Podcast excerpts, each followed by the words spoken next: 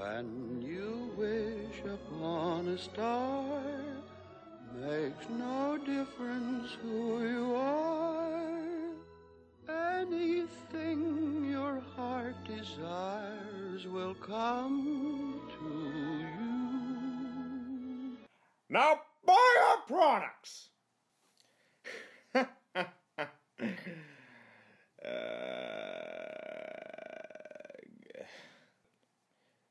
I think I may have bitten off more than I can chew in this one. Now it's time for an introduction.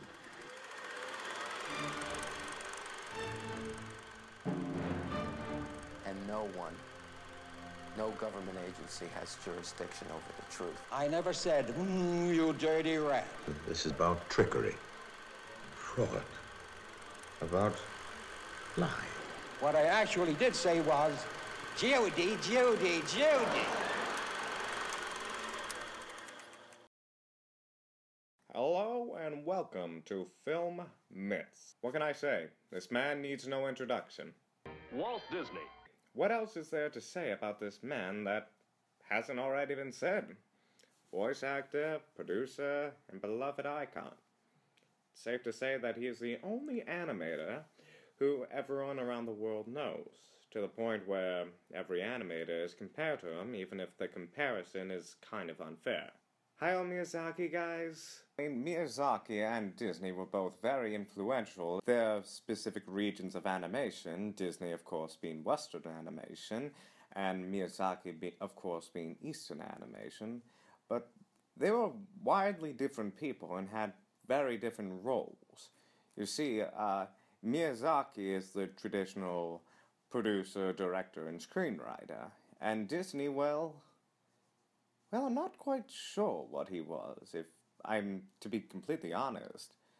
I mean, he didn't draw, he didn't draw anything after 1929, so you couldn't really call him an animator exactly. He didn't really direct much e- either. In fact, when he was asked about, well, what exactly do you do, Disney? He said, well, I like to think of myself as a honeybee. I hang over there, I take a little bit this, and I buzz it in and I make honey. Point is, I think he was much more closer to a producer in the traditional sense. He knew how to get all the talented people there and get the best out of them, even if he wasn't necessarily the talent. Now, based on the type of show this is, you know what the topic of discussion. He told me. Haven't you heard? Disney was a racist. Bury himself alive. He's frozen solid. He owes me five bucks. I just woke up. Shut up! Yes, there have been a lot of unflattering things about Walt Disney. Some of them are true. Walt did have a temper. He did rout out communist animators. Some of these rumors are false. He was not a racist or an anti Semite, although he definitely was culturally insensitive. What made the red man red? Lord, Miss Sally, Johnny didn't mean no harm. He just trying to be like Brer Rabbit. I told him a tale about the tar baby.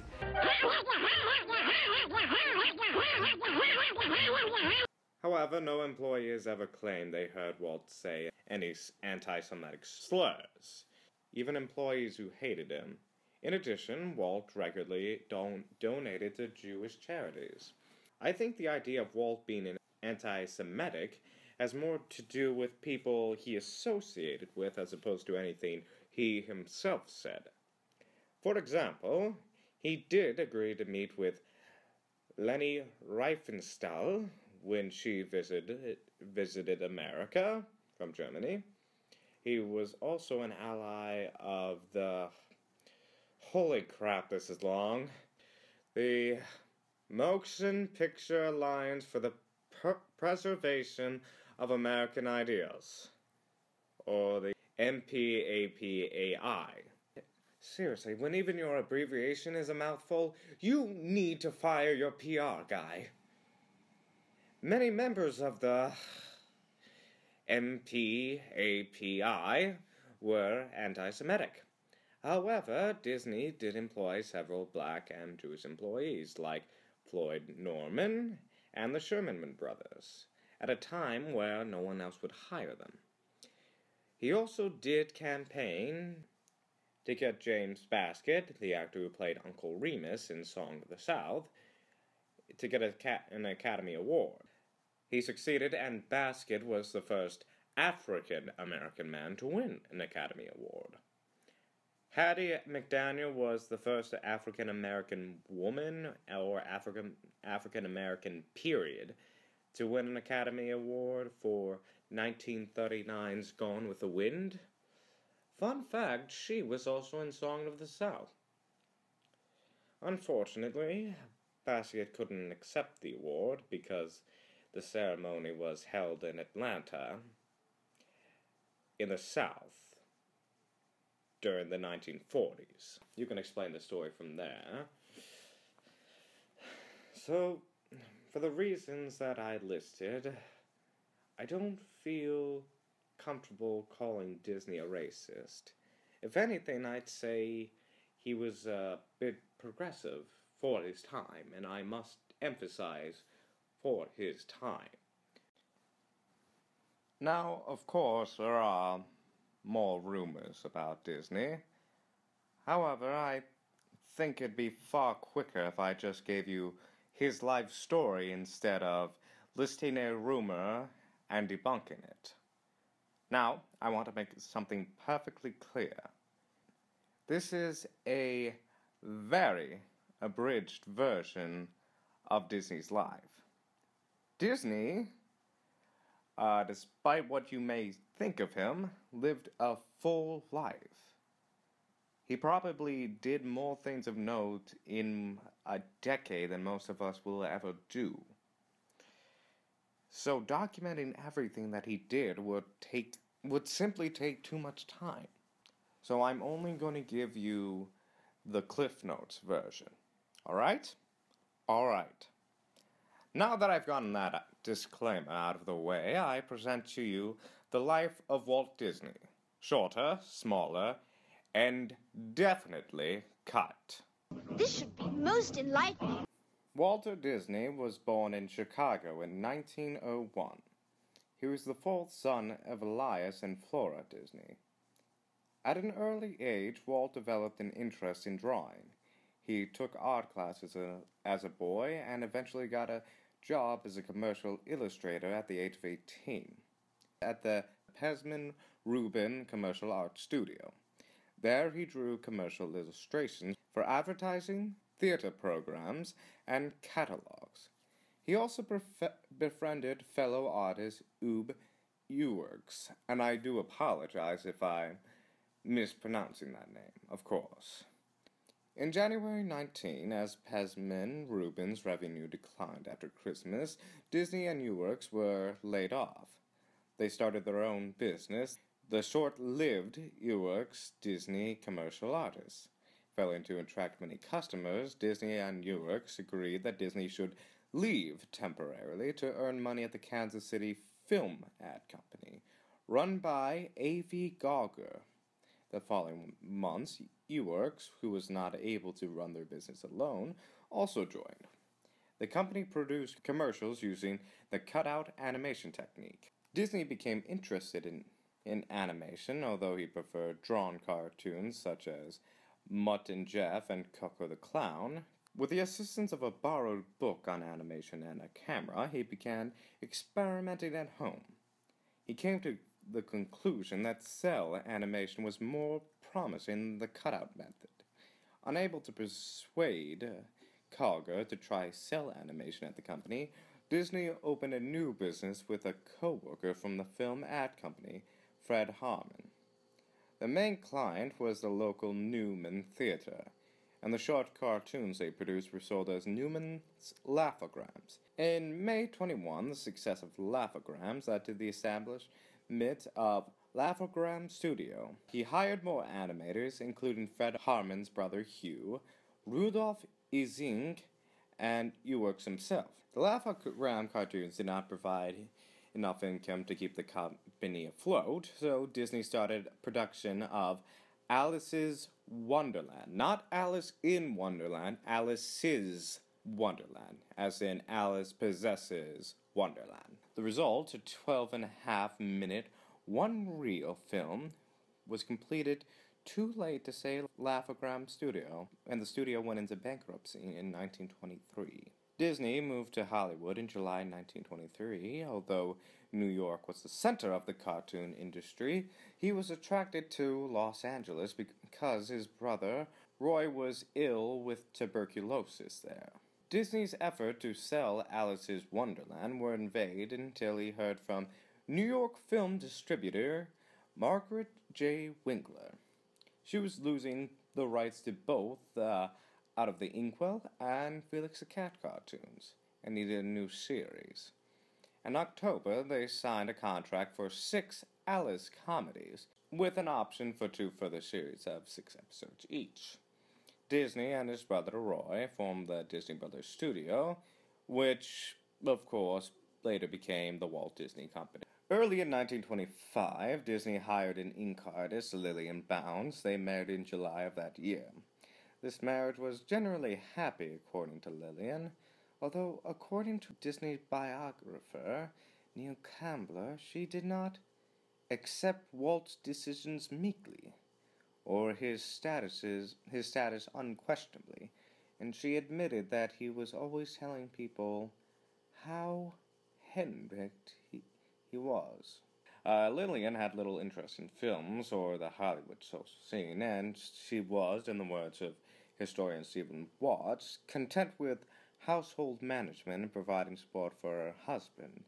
Their marriage produced two daughters, Diane born December 1933, and Sharon, who was adopted in December 1936, born in December 1933, six weeks before Diane was. The Disneys were careful to keep their daughters out of the public eye as much as possible. By 1926, uh, Winkler's role in the distribution of the Alice series had been handed over to her husband, the film producer Charles Mintz although the relationship between him and Disney was sometimes strained.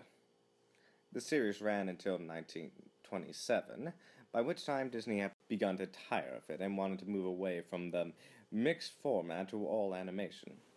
After Mintz requested new material to distribute through Universal Pictures, Disney and Iwerks created Oswald the Lucky Rabbit. You would only know this character if you played Epic Mickey, and there's a good reason for that. In February 1928, Disney hoped to negotiate a larger fee for producing the Oswald series, but Mintz decided to reduce the payments of the Oswald the Lucky Rabbit series, despite the fact that they were in fact very popular. Mintz had also persuaded many of the artists involved to work directly for him instead of Disney. Disney found out that Universal Studios owned the intellectual property rights to Oswald. Mintz threatened to start his own studio and produce the series himself if Disney refused to accept the reductions. Disney declined Mintz's ultimatum and lost most of his animation staff, except for Iwerks, who chose to remain with him. Disney and Iwerks were in trouble. They needed an idea, a character that could replace Oswald the Lucky Rabbit. Then one day, they came upon an idea, and that is how they created Mickey Mouse. Disney's original choice um, of the name was Mortimer Mouse, but uh, Lillian thought it was too pompous, and I agree. She suggested Mickey instead. Iwerks revised Disney's provisional sketches to make the character easier to animate. Disney provided the voice until 1947. Mickey Mouse first appeared in 1928 as a single text screening of the short Plane Crazy, not Steamboat Willie, contrary to popular belief. But it and the second feature, the Gallopin' Gaucho, failed to find a distributor. Following the 1927 sensation The Jazz Singer, the first ever talkie, Disney synchronized sound on the third short, Steamboat Willie, to create the first produced sound cartoon. After the animation was complete, Disney signed a contract with the former executive of Universal Pictures, Pat Powers, to use the Powers Cinephone recording system. Cinephone became the new distributor for Disney's early sound cartoons, which soon became popular.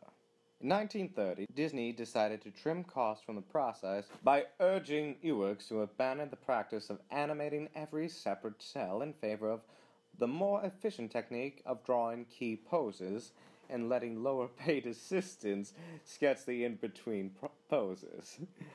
Disney asked Powers for an increase in payments for the cartoons. Powers refused and signed Iwerks to work for him. Stalling resigned shortly afterwards, thinking that without Iwerks, the Disney studio would close. Disney had a nerv- nervous breakdown in 1931, which he blamed on the machinations of Powers and his own overwork. So he and Lillian took an extended holiday to Cuba to recover. With the loss of Powers as a distributor, Disney Studios signed a contract with Columbia Pictures to distribute the Mickey Mouse cartoons, which became increasingly popular, including internationally. Disney, always keen to embrace new technology, filmed Flowers and Trees in full color in three trip, three strip Technicolor. All subsequent Silly Symphony color cartoons were in color. Flowers and Trees was popular with audiences and won the Academy Award for Best Short Cartoon at the 1932 ceremony. Disney had been nominated for another film in that category, Mickey's Orphans, and received an honorary award for the creation of Mickey Mouse.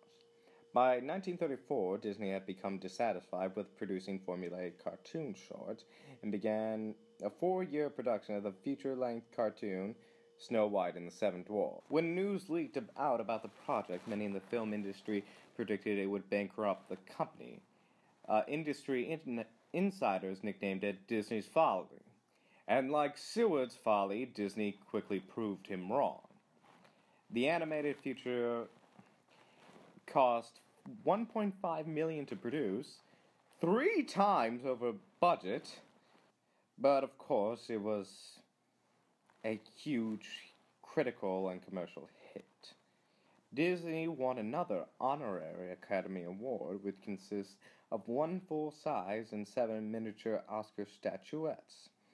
The success of Snow White heralded one of the most productive eras for the studio. The Walt Disney Family Museum calls the following years the golden age of animation. The studio then began working on Pinocchio in 1938 and Fantasia in November of the same year. Both films were released in 1940 and unfortunately neither performed well at the box office. Partly because the revenues from Europe and had dropped following the start of, ni- of World War II in 1939. The studio made a loss on both pictures and was deeply in debt by the end of 1941. In response to the financial crisis, Disney and his brother Roy started the company's first public stock offering in 1940 and implemented heavy salary cuts. The latter measure and Disney's sometimes high handed and in- insensitive manner of dealing with staff led to a 1941 animator strike, which lasted five weeks. While a federal mediator from the National Labor Relations Board negotiated with the two sides, Disney accepted an offer from the Office of the Coordinator of Intern Americans Affairs to make a goodwill trip to South America, ensuring he was absent during a resolution he knew would be unfavorable to the studio. As a result of the strike, several animators left the studio, and Disney's relationship with other members of the staff was permanently strained as a result. The strike temporarily interrupted the studio's next production, Dumbo, which Disney produced in simple and, and inexpensive manner. Shortly after the release of Dumbo in 1941, the U.S. entered World War II. Disney was then required to make propaganda films.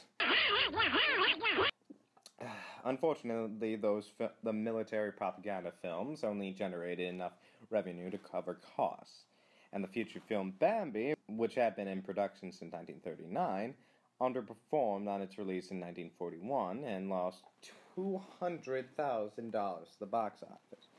On top of the low earnings from Pinocchio and Fantasia, the company had debts of four million with the Banks of America. At a meeting with the Banks of America executives to discuss the future of the company, the bank's chairman told its exec- his executives, I've been watching the Disney's pictures quite closely because I knew we were lending them money far above the financial risk. They're good this year, they're good next year, and they're good the year after. You have to relax and give them time to market their product. Disney grew to be a lot more politically conservative as he got older. He switched allegiance to the Republicans and he became a generous donor to Thomas E. Dewey's 1944 bid for the presidency. In 1946, he was a founding member of the Motion Pictures Alliance for the Preservation of American Ideals. And each time I say it, it gets harder and harder to say it. They said that they believe in the American way of life. We find ourselves in sharp revolt against a rising tide of communism, fascism, and kindred beliefs that seek by subversive means to undermine and change this way of life. During the second Red Scare, Disney testified before the House of Un American Activities, where he branded Her- Herbert Sorrell, David Hilberman, and William Pomerance, former animators and labor union organizers, as communist agitators. Disney stated that the 1941 strike led by them was part of an organized communist effort to gain influence in Hollywood. I did say this would be a warts in all uh, look back at Walt Disney, guys. in the early 1950s, Disney produced Cinderella, his studio's first animated feature in eight years. It was popular with critics and theater audiences, costing 2.2 million to produce. It earned nearly 8 million its first year. Disney was less involved with it than he had been with previous pictures because of his in- involvement in his first entirely live action feature, Treasure Island. He continued to produce full length animated features, including Alice in Wonderland in 1951 and Peter Pan in 1953. Disney began to devote less attention to the animation department, entrusting most of its operations to his key ad- animators, the Nine Old Men, although he was always present at story meetings. For several years, Disney had been considering building a theme park when he visited Griffith Park in Los Angeles with his daughters. He wanted to be in a clean, unspoiled park where both children and their parents could have fun. He visited the Tivoli Gardens in Copenhagen, Denmark, and was heavily influenced by the cleanliness and layout of the park. In 1952, he received zoning permission to build a theme park in Burbank, near the Disney studios. This site, however, proved to be too small, and a larger plot in Anaheim, south of the studio, was purchased. To distance the project from the studio, which might attract the criticism of shareholders, Disney formed WED Enterprises, now Walt Disney Imagineering, and used his own money to fund a group of designers and animators to work on his plans. Those became known as the Imagineers. After attaining bank funding, he invited other stockholders in mid 1954. Disney sent his Imagineers to every amusement park in the U.S. to analyze what worked and what pitfalls or problems that were in the various locations incorporated their findings into his design. Construction work started in 1954 and Disneyland opened in 1955. The opening ceremony was broadcast on ABC. It reached 70 million viewers. In 1964, Disney produced Mary Poppins, based on the book series by P.L. Travers. The, the events uh, making the film were dramatized in Saving Mr. Banks. Now, not all of that film is historically accurate. Some people have criticized it for portraying Disney too friendly. I would counter argument that P.L. Travers is also a lot friendlier in the film than she was in real life. During 1966, Disney cultivated businesses willing to sponsor Epcot. He increased his involvement in the studio films and was heavily involved in the story development of The Jungle Book, the live action musical feature, The Happiest Millionaire, and the animated short, Winnie the Pooh and The Blustery Day. Now, Disney had been a heavy smoker since World War I. Disney was diagnosed with lung cancer and was treated with cobalt therapy. On November 30, he felt unwell and was taken to St. Joseph Hospital, where on December 15th, 10 days later, his 65th birth- birthday, he died of circulatory collapse caused by lung cancer. His last words were, I am not kidding. Kurt Russell. You just listen to the old Pork Chop Express and take his advice on a dark and stormy night, all right? When some wild-eyed, eight-foot-tall maniac grabs your neck, taps the back of your favorite head up against a barroom wall, and he looks you crooked in the eye, and he asks you if you've paid your dues, well, you just stare that big sucker right back in the eye, and you remember what old Jack Burton always says at a time like that. Have you paid your dues, Jack? Yes, sir, the check is in the mail. Yes, yes, I understand, Mr. Russell. Anything else? Like I told my last wife, I says, honey, I never drive faster than I can see. Besides that, it's all in the reflexes. All right.